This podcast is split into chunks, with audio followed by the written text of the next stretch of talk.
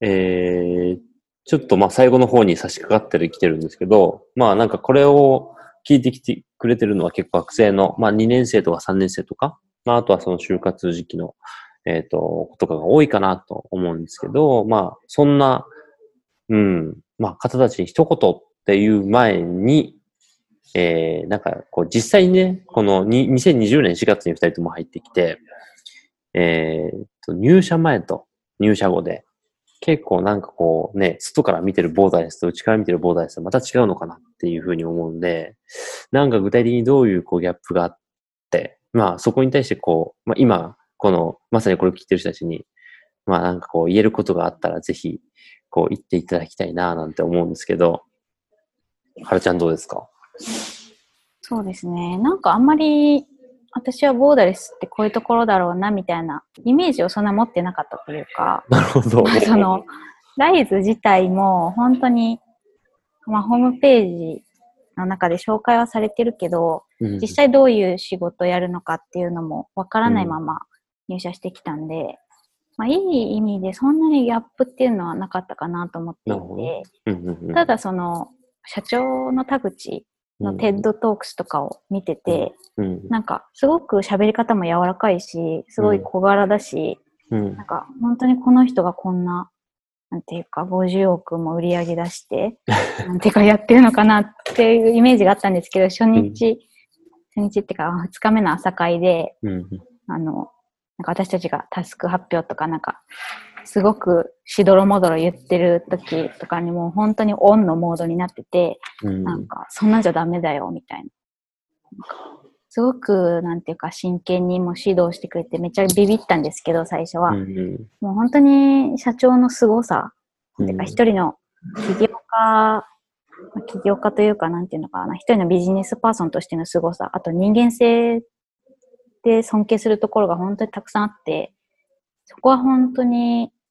オードリーさん入ったからこそ知れたっていうので、うん、うんなんか学ぶことが本当に多いですね、社長から。なるほどね。うん、うん、なるほど。じゃあなんかこの本当に今のね、3ヶ月終わったら、なんかある種、てか3ヶ月はさ、本当みっちりと、多分、ボスの方も入ってるのかななんて思うんだけど、まあ本当にあと1ヶ月っていうのは、結構さっきも話してたけど、結構貴重なっていう感じで、なのかな、うん、うん、ギャップ、いい意味でも、いい意味でのギャップっていう意味でもね。そうですね。だから本当残り1ヶ月、社長から学び取れることを学び尽くしたいなって思ってます。なるほど。ありがとうございます。達郎さんはどうですか？はい。ギャップ、そうですね。桜と一緒で、なんか大きなギャップは全然なかったっていうのが正直なところですね。なんか僕のイメージは。間違ったかな、もしかして。いや、あの、人間違ったかな、これ。小さなギャップも あるんですけど、なんていうんですかね。その、本当に小さなギャップとしては、僕も大学時代にインターンとかさせていただいて、そこのレベルがすごく高かったって僕当時は思っていて、で、なので、なんか、ボーダレスでどんなもんなのかな、みたいな感じで見てたんですけど、なんか自分が思うよりも何十倍も、何百倍もレベルが高かった。特にボスと一緒にその朝会もやらせていただいているっていうところがあったので、で、高いけども、全然見放さないんですよね。まあ、多くの会社さんっていうのが、まあ、レベルが高いからこそ、その新入社員とのギャップが生まれて、でその新入社員があんまりついていけないみたいな。で、で、それを、その新入社員がついていけるようにするってなったらレベルが下がるみたいな、うん、話が、現象が生まれると思うんですけど、ボーダレスの場合はもう本当にボスが高い目標を持っているけども、しっかりとこの人一段一段とその引き上げてくれるというか、してくれるっていうのが、すごい僕としてはギャップでしたね。あこんなにちゃんと、しかも的確に、うん、てかそんないいバランスあるんだみたいな思って。で、あとは、桜が言ってくれたみたいに、ボスのなんか人間性とか哲学っていうのを本当に目の前で触れて、なんか、この人って、そのビジネスマンとかどうこうじゃなくて人間としてとんでもない人というか、哲学者であり、かつ、もう賢者だなみたいな、すごく。賢者になっちゃった。います。あ、で、あとギャップは、あのー、社員が本当に仲いいですよね。あのー僕ら、あの、たかしさんも、僕も、まあ、さくらもそうなんですけど、僕ら毎週土曜日ね、あの、ボスの おばあちゃんの家が、あの、ある島にあるんですけど、そこのおばあちゃんの、はい、裏庭がもう竹林でボーボーになってるんですけど、それ、毎週土曜日に竹狩りにね、行って、もうめちゃくちゃ楽しく汗かいてるんですけど、なんかそんな、あ、こんな、なんか毎週ボーダレスのメンバーで、なんか仲良くできるんだみたいなのはすごくギャップといえばギャップでした。なんか、やっぱ、外側からと本当に真剣に社会問題に対して一直線に向かってるっていう姿しか映んないんで、なんかオフっていうところが、僕としては結構ギャップでしたね。なるほどね。そうだよね。海で一緒に泳いだりしてるもんね。ちょうど一昨日ですよね。そう、ちょうど一昨日ね。そうだよね。釣りもしたしね。釣りもしました。朝7時から遊びも何もかも全部全力でやってるね。そういうのとね。全力ですね。なるほど。ありがとうございます。じゃあ、まあ、引き続いて、まあ、学生の皆さんに一言ずつっていうのをいただけたらと思うんですけど、たまには順番変えていきますか。達郎からじゃあ、どうぞ、しゃみ続けてください。学生のみんなにですよね。なんか、うん、学生の時に、僕自身が学生の時によく、ビジネススキルとかを磨かなきゃいけない、すごく思ってたんですけど、うん、全然必要ないなって思います。なんか桜とか見て、桜をバカにしてるわけじゃないよ。ないけど、感じるもん、先生。桜とか、あと自分自身も見てて、別にビジネススキルなくても、2ヶ月間、そのボーダレスンっていう環境にいて、やっぱ学べることはすごくあるし、やっぱりある程度のビジネススキルもつくとは思うんですけど、ただ、その、僕の今の課題でもある人間性とか、あとは自分の解決したい問題を本当に何が問題かを捉えるみたいなところって、ちゃんと時間をとってできるの、なんかそういう、その問題とかに向き合うのって、本当に大学生の時ぐらいなんじゃないかなとも思うんですよね。もちろんその社会人でも、あの、できるとは思うんですけれども、特に、あの、学生ならできるのかなっていうふうに思います。僕自身があの学生の時に、あのそのマレーシアの問題を見つけて、大学の方休学して、ちゃんとその問題に対して向き合ったっていう方法を取ったんですけど、別にそれじゃなくても頭の中で、自分は本当に誰のどんな問題を解決したいのかだけでいいと思うんですよね。別にソリューションというか解決策はいらなくて。本当に、その、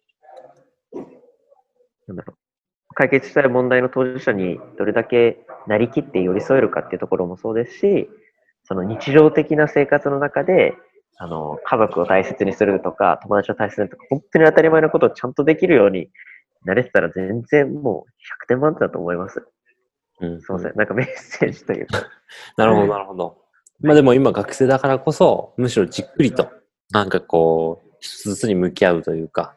感じがいいんじゃないかっていう。なんか変に行き急がなくていいんじゃないかってことだよね、多分ね。その。そうですね。なんかあんま小手先のスキルとかって、うん、別にそんな。叩き止めされる。どうせ社会人になったらもう、そんなもう、オケラみたいなもんなんで。オケ なるほど。はい。わかりました。ありがとうございます。そうだね。確かに今は本当に、こう、ね、みんな、本当に、俺も採用活動やってるけど、あの、学生の皆さんから、こう、学生時代に何をやっといたらいいですか？とかっていうのを聞かれるんだけど、まあ一つの答えとして、そういう達郎のメッセージがあったりとかしてもいいのかなと思いました。はるちゃんどうですか？そうですね。なんか私はあんまり学生の時何をしとけばいいかって言われても、なんかもう覚えてないぐらい、うん、その時々で、うん、なんていうか必死だったっていうのがあって、まあでも、大学時代、神戸の大学にいた時に結構、うん、なんか自分の殻に閉じこもってた時があって、全然社会的にこう発信してないというか、まあ、SNS とかもちろんそうですけど、なんか本当に授業を受けて、バイトしての繰り返しだったんですけど、ある時、なんかそれじゃダメだなってなって、で、その時は政治に結構関心があって、で、政治って結構若者の政治離れがすごい深刻な問題なんですけど、私の大学は全然政治に関するサークルとかもなかったから、じゃあ自分で立ち上げようってなって、その政治について気軽に話す政治カフェっていうサークルを立ち上げて、まあ1年ちょっとぐらい活動したんですけど、その経験がやっぱりこう、なんていうか自分でゼロから何かを立ち上げて、で、それで人を、周りの人を巻き込んでいって、なんていうか継続した活動をやるっていうのが、まあ企業にもつながってるかなって思って、まあ本当にちっちゃいサークルでしたけど、それをやったことによって、まあその人のマネジメントであったりとか、うん、まあリーダーとしてどうあるべきかっていうのがちょっとはその土台を学べたかなって思うんで、なんかその、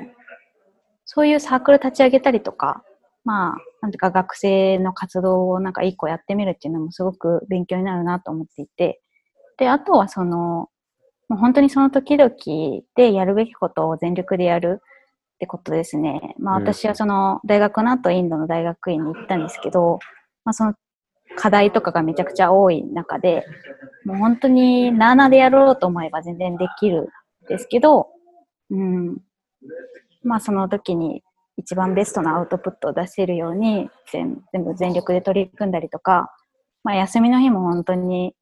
まあ私が容量が悪いっていうのはありますけど、土日もずっと家に行って課題とかやってたし、その経験があるから、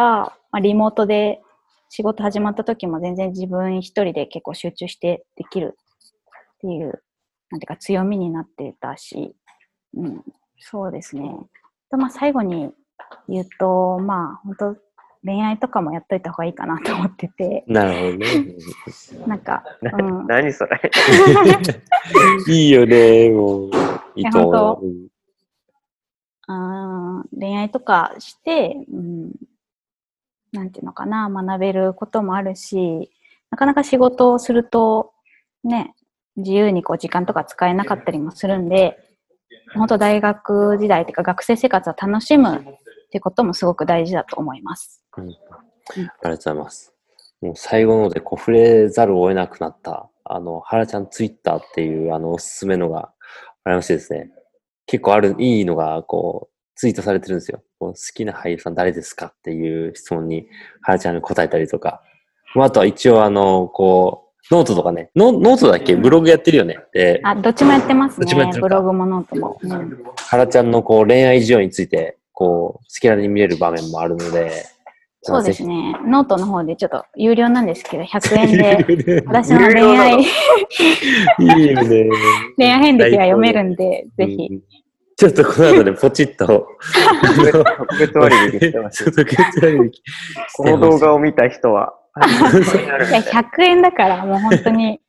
そこはなんていうか、エントリー料、入場料と思って、はいはいはい、人生。そうだね。人生のね。そうだね。うん、いいと思います、本当。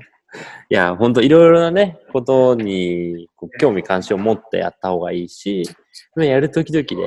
一生懸命やるってことがなんかこう大事なのかななんていうのは今、原ちゃんのことからも、あの、聞いてて思いました。長かったですね、今回は。皆さん。いや、今日はロングインタビューになりましたけど、まあ、第1回、いやいや、第1回、こう、ライズメンバーインタビューということで、まあ少しでもね、こうライズの、まあ今、今年、2020年に入った新卒メンバーの、こう今やってることだったり、まあ人柄だったりとかに、なんか触れたいなと思って企画したので、まあちょっとまたあと1ヶ月、これからあるっていうことなので、えー、またその結果がどうなったのかっていう、どういうまたそこにね、こう学びだったり、まあ、達夫の場合は毎日微暴録としてメモをやってくれると思うんだけど、なんか、そういうの楽しみに見てて、またこう二人の話を聞きたいなと思います。それでは今日はゲストで、えっ、ー、と、原ちゃんと、えー、達郎にお越しいただきました。ありがとうございます。ありがとうございました。ありがとうございました。